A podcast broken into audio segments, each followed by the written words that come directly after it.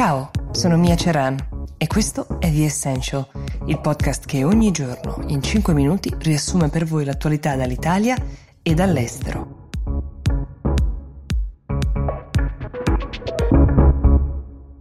È il due ottobre duemilaventi e la prima notizia di oggi la definirei un segno di civiltà per il nostro paese, senza esitazioni. Da ieri in tutto il nostro paese i farmaci ormonali per le transizioni di genere sono gratuiti.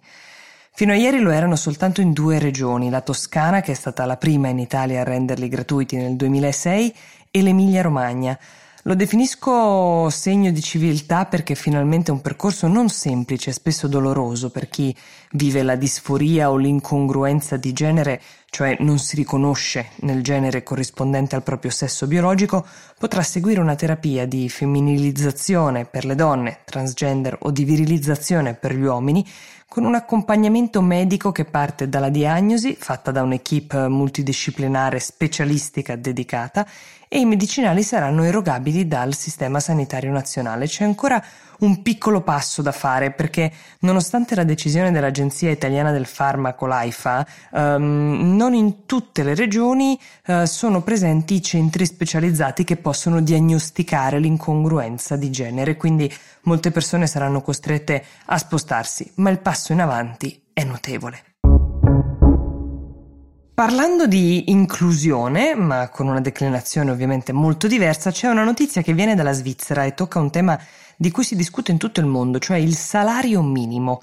Nel cantone di Ginevra è stato stabilito con un referendum che il salario minimo per i lavoratori è di tremilaottocento euro mensili, cioè circa ventitré euro l'ora per una settimana di quaranta ore circa. Bene.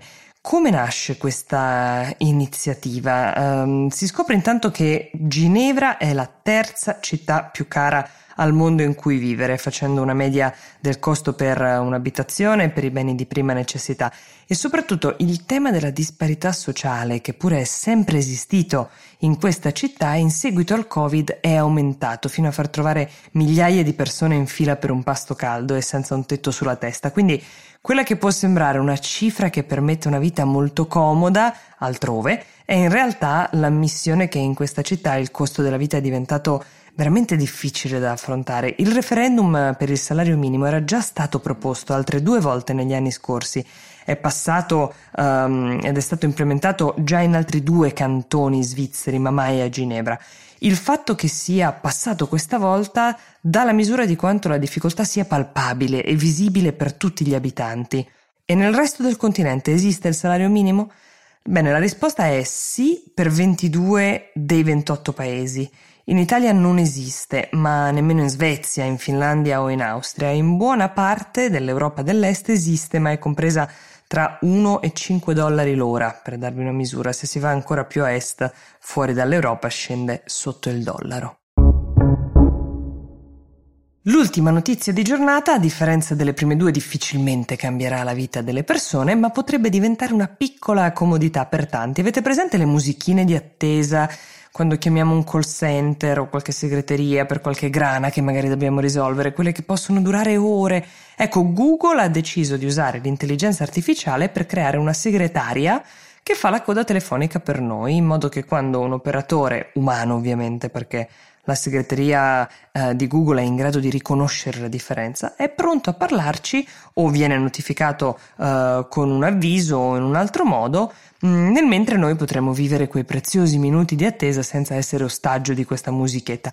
Per ora è una funzione che sarà disponibile solo su telefono eh, Google eh, Pixel cinque e funziona su numeri americani, numeri verdi americani. La tecnologia usata si chiama Google Duplex ed è in grado anche di chiamare un ristorante, ad esempio, ed effettuare una prenotazione a nostro nome. Quando è stata lanciata mh, qualche anno fa, questa tecnologia era talmente simile ad una voce umana, eh, rifaceva anche i versi tipo mm, eh, che Google ha dovuto promettere che il software si sarebbe autodenunciato in qualità di robot. Ecco, quando l'utile si unisce all'inquietante. Per oggi è tutto, The Essential vi dà appuntamento a domani. Buona giornata.